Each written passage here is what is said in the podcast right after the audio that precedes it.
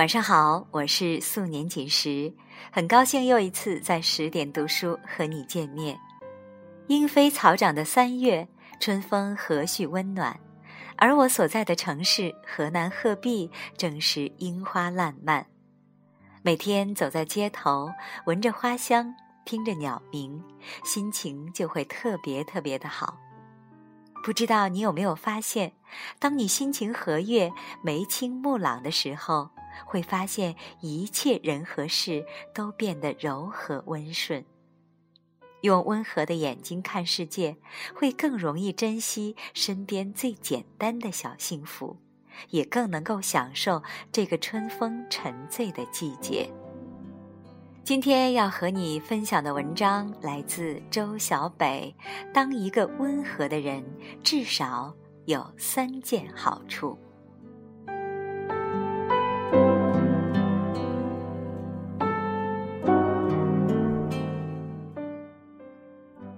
突然想去做头发，理发师且叫他温温吧。他细心打量我这一头枯萎的稻草，极其温柔的一根根理顺那些打了结的发团。经常来这里洗剪吹，都是些最简单的护理，但每次我都一定要等到温温来为我做头。不仅因为他长得帅。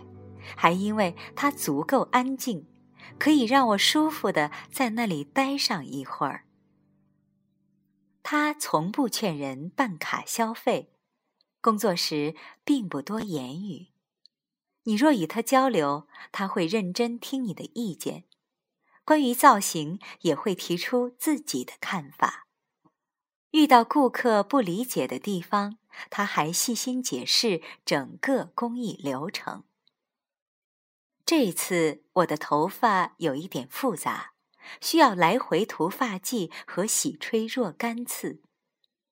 店里不断有别的客人要招呼，温温忙不过来，他叫了一个同事来帮忙，且叫他抱抱吧。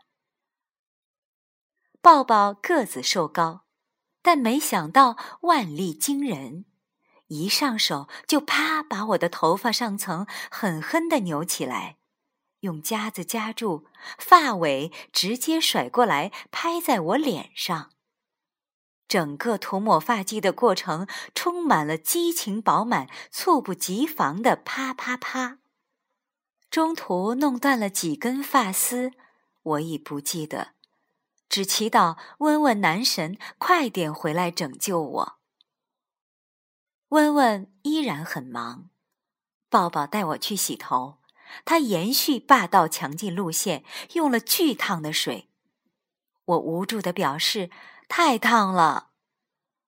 抱抱很惊讶的反驳：“你怎么这么不耐烫啊？”操，姐姐我又不是死猪，这是一颗柔弱的女人头哎。艰难的洗完头，回到座位上。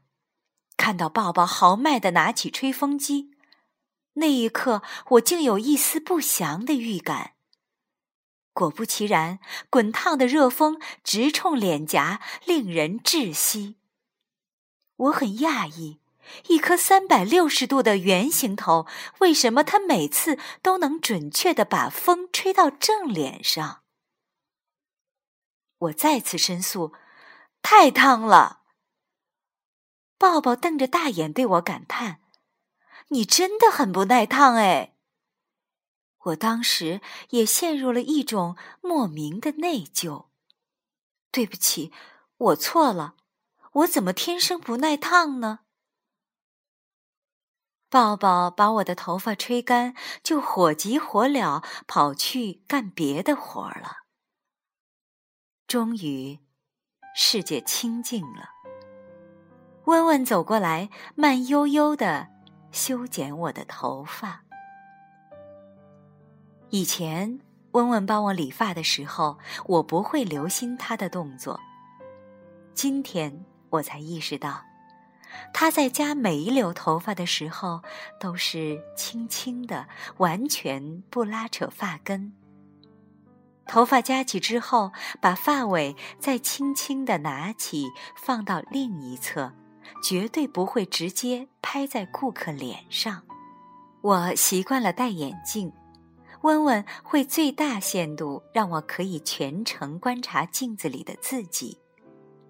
他很少要求我摘眼镜，但是这样的话，在处理耳侧的头发时，就需要他格外的用心和费时间。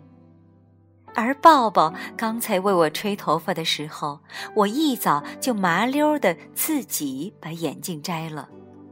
我觉得以他的勇猛，镜腿儿被扯断是迟早的事儿。最后一次洗头是温温带我去的，他先在手上试好水温，再慢慢冲洗，一边不断的询问，觉得温度怎么样。基本上，他洗头，我是可以直接闭上眼睛睡过去的，实在没什么需要警惕的，不用担心在睡梦中头皮被烫熟。还得要感谢抱抱，如果不是他，我大概都体会不出所谓好的理发师到底是好在哪里。我后来在琢磨一个无聊的问题。他俩年龄差不多，可是来电的顾客为什么都点名要温温服务？如果温温在忙，顾客就痴心不悔的守候一旁。结果经常造成这种尴尬局面：一堆理发师闲着无聊玩手机，没人翻他们牌子，温温一个人忙到飞起。后来我了解到，温温由于工作专注和扎实，客户口碑好，年纪轻轻已经被老板发展成为公司股东之一，而抱抱依旧拿着那点交完房租剩不下多少的薪水。对于老板来说，店里没有抱抱似乎并没太多影响。可如果没有温温，营业额会难看许多，甚至整个店面的服务水准都会被拉低。至少像我这样的顾客是不会再光顾的了。我不知道抱抱需要多久的时间才能做到温温这样的局面。问题不在手艺高低，问题的关键是温温的性情不是别人想学。就能学来的。他一举一动自有分寸，不会冒冒失失闯进来拿毛巾，也不会风风火火奔过去找染发剂。再多的人排队等候，他也会气定神闲，把眼前的顾客服务好。就连剪个刘海这种小活儿，都要精雕细琢好半天，直到顾客满意。也许他更是为了让自己满意。虽然店里经常忙得跟火锅店似的，但他挑起一缕发丝、挽起一个发髻的动作丝毫不会凌乱。我甚至能感受到他的呼吸始终平稳，不被外物所扰，亦不起波澜。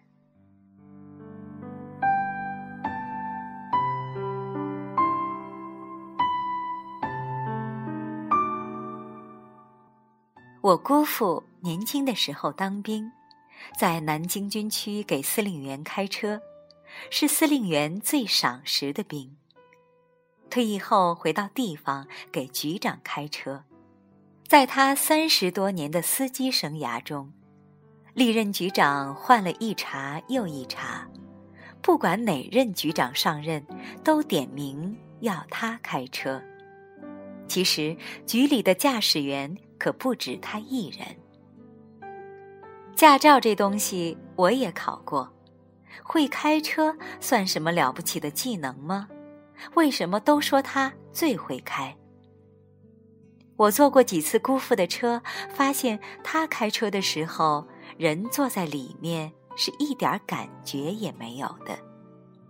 你并不知道前方要下桥了，也不知道要到红灯了，因为车子的走和停是丝毫感觉不出的，就连提速飞驰也稳当到连杯子里的水都不会洒出来。你坐在车里看窗外，始终是匀速的感觉。我问他：“你开车技术这么好，敢不敢飙车？”他笑笑答：“孩子，你是不知道，开车这回事儿是这样的：越老的司机越不敢开快车，越是年轻的司机开的车才越猛。”我很纳闷儿，老司机有经验，应该更能熟练驾驭车速，怎么反而不敢开快车呢？他耐心地跟我解释。我这辈子开车上路，见过太多的路况，包括车祸，都是因为稍微快了那么一丁点儿，或是方向偏了一丁点儿造成的。开车的人如果心太急，或是心情激愤，总想超车，就难免在手底下一寸一毫的把握上出差错，而这个差错是不能出的。就算万分之一也不行，所以越老的司机越胆小。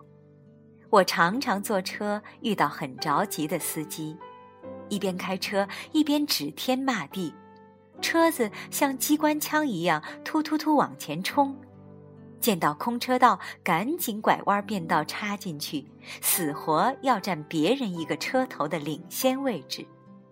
如果有行人过马路，速度过慢，司机就拼命按喇叭催促。坐这样的车，我心情也会变糟糕，不断焦虑地观察外面的路况，祈祷快点儿到达目的地。坐姑父的车，也会遇到后面想超车的人拼命按喇叭的情况。每次他都像没听见似的，不恼不火，按照自己的节奏悠悠的往前开。他说：“你行驶在道路上，根本不需要管其他人，他们着急也好，按喇叭也好，与你无关。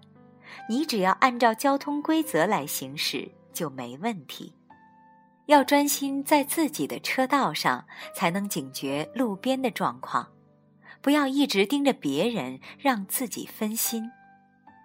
有次我们一大家人坐他的车出去玩儿，大家在车里热火朝天的讨论待会儿吃什么，姑父也偶尔搭几句加入我们的谈话。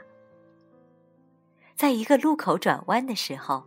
明明对面没有别的车驶来，但他放慢了速度停车等待。刚停稳，就看到一辆超大的卡车，不知道从什么地方冒出来，唰的迎面开过去，呼啸而过。姑父事后对我们说：“刚才的情况很危险，一般司机开到这段没有指示牌的地方是不减速的。”因为人都有侥幸心理，但侥幸心理是最要不得的。这个路段基本没什么车，但这里是几个路口的拐弯交汇处，视线也不好，一旦出来车是根本来不及闪避的。刚才如果我没减速，后果不堪设想。姑父经常需要长途出差。对于他来说，生活每天就是从一个目的地到另一个目的地，经常深更半夜还要在高速上赶路。他说：“别人再急，我不能急，保持自己的节奏比快点赶到目的地更要紧。如果总急着赶路，我这辈子得多没意思啊！”开车。即做人，姑父本人就是家族里最温和的长辈。小孩子们最喜欢缠着他玩耍，他从不对孩子不耐烦。每次去姑姑家做客，都会听到姑姑数落姑父，嫌弃他家务干不好，或是有热心肠帮了谁的忙。姑父总是耐心听完他的抱怨，当下就完全消解，毫无负担的笑笑：“我家务活干不好，才显得你重要嘛。”每当此时，我妈都会意味深长的看着我爸。意思是，人家老公脾气多好，你学着点儿。姑姑和姑父在老家带着一岁的外孙女儿，分工是这样的：姑姑负责买菜做饭体力活，姑父负责喂奶拍嗝哄孩子。姑姑最受不了带孩子。孩子的哭闹让他心烦，还不如干家务来的利索。他心情不好，还常常忍不住冲孩子发火。可姑父不烦，他会抱着婴儿讲故事、唱歌、哄睡觉，从来不生气，永远都是笑眯眯的。姑父今年刚退休，开了一辈子的车，从没耍过什么车技和花样。平平淡淡到没有任何光荣的谈资。他说：“意气风发和逞强好胜是年轻司机的脾性，对他这样摸了一辈子方向盘的老司机来说，一次小型擦碰事故都没有过，已经足够圆满了。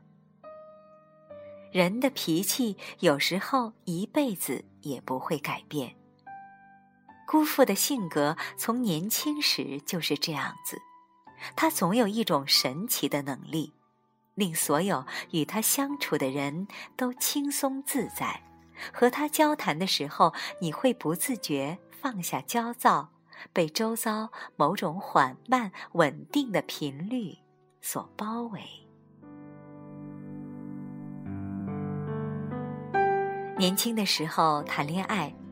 如果闹别扭了，我会半夜去大马路上暴走，试图让对方哄我，以显示他对我的爱。小说和电视剧里都是这么演的：女主受了刺激就雨夜飞奔、刷卡购物、躲朋友家玩失踪，让对方急得满嘴冒泡，翻遍全世界来找你，这样才能测试出对方是不是在乎你。那时只懂得以激烈的方式探讨爱和相处之道，并不能有效的缓和冲突以及观察自己的脾气性情。今天一个朋友对我说：“我怀孕还有一个多礼拜就要临产了，但老公脾气不好，他在自己父母面前就习惯了发脾气、大喊大叫，他爸妈都不吭声忍让他。”最近他开始吼我了，今天还对我说：“不成就别过了。”我哭了一晚上，肚子里的宝宝也不安的动。还有一个网友跟我留言：“我没有孩子，曾经有一个因夫妻大吵以致胎停，导致两年的抑郁症，不敢再要了。”我不知道还有多少人正面临类似的困扰。寥寥几句叙述，令我想到背后无数个长夜荡哭的夜晚，藏满太多悲伤的故事。遇见一个温和的爱人有多重要？成为一个温和的爱人有多重要？年轻的时候，我们总想成为神采飞扬的人。也容易爱慕那类在人群中锋芒毕露、闪闪发亮的人，而那些个性温和、沉默宽容的人，则显得乏人问津，如捧月之星，泯然落寞。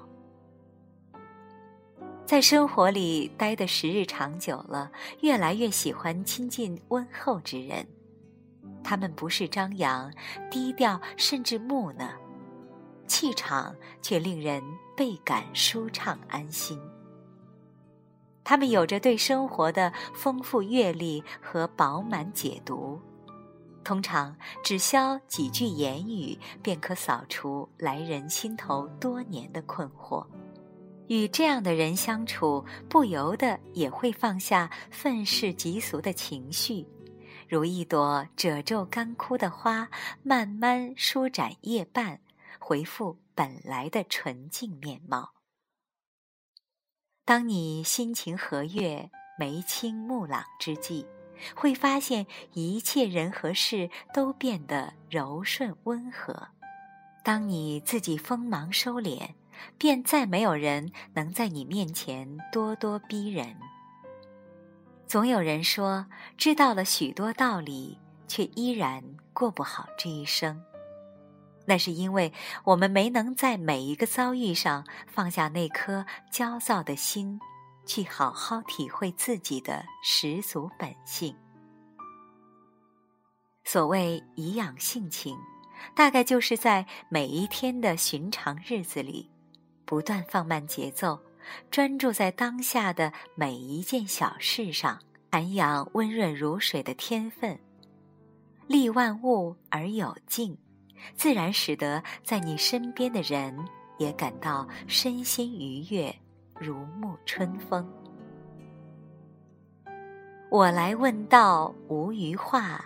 云在青天，水在平。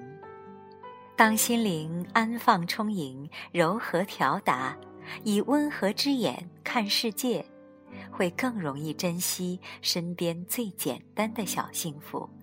也更能享受这个春风沉醉的季节吧。祝你，莫辜负了一整个春天的美妙。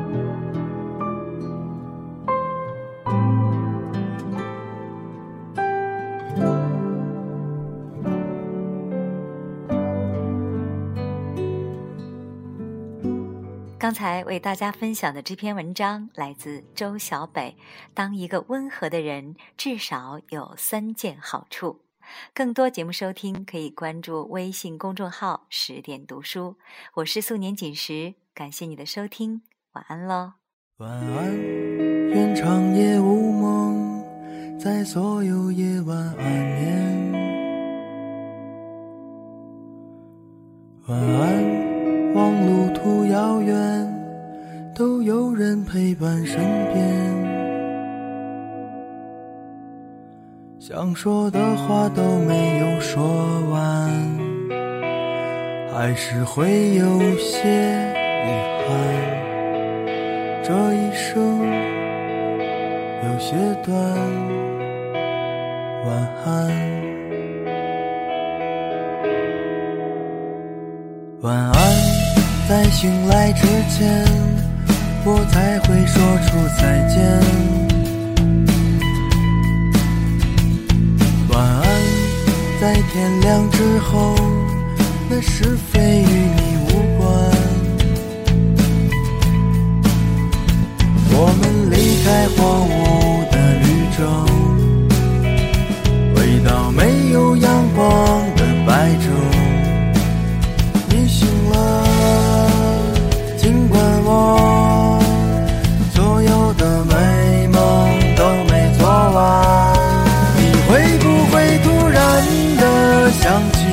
我在某个没有睡意的清醒时刻想把身上所有枷锁全部挣脱只为自己做了选择。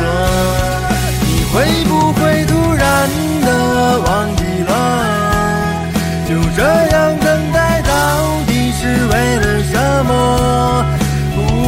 的心渐渐干涸，失去了颜色，再也不会想起我。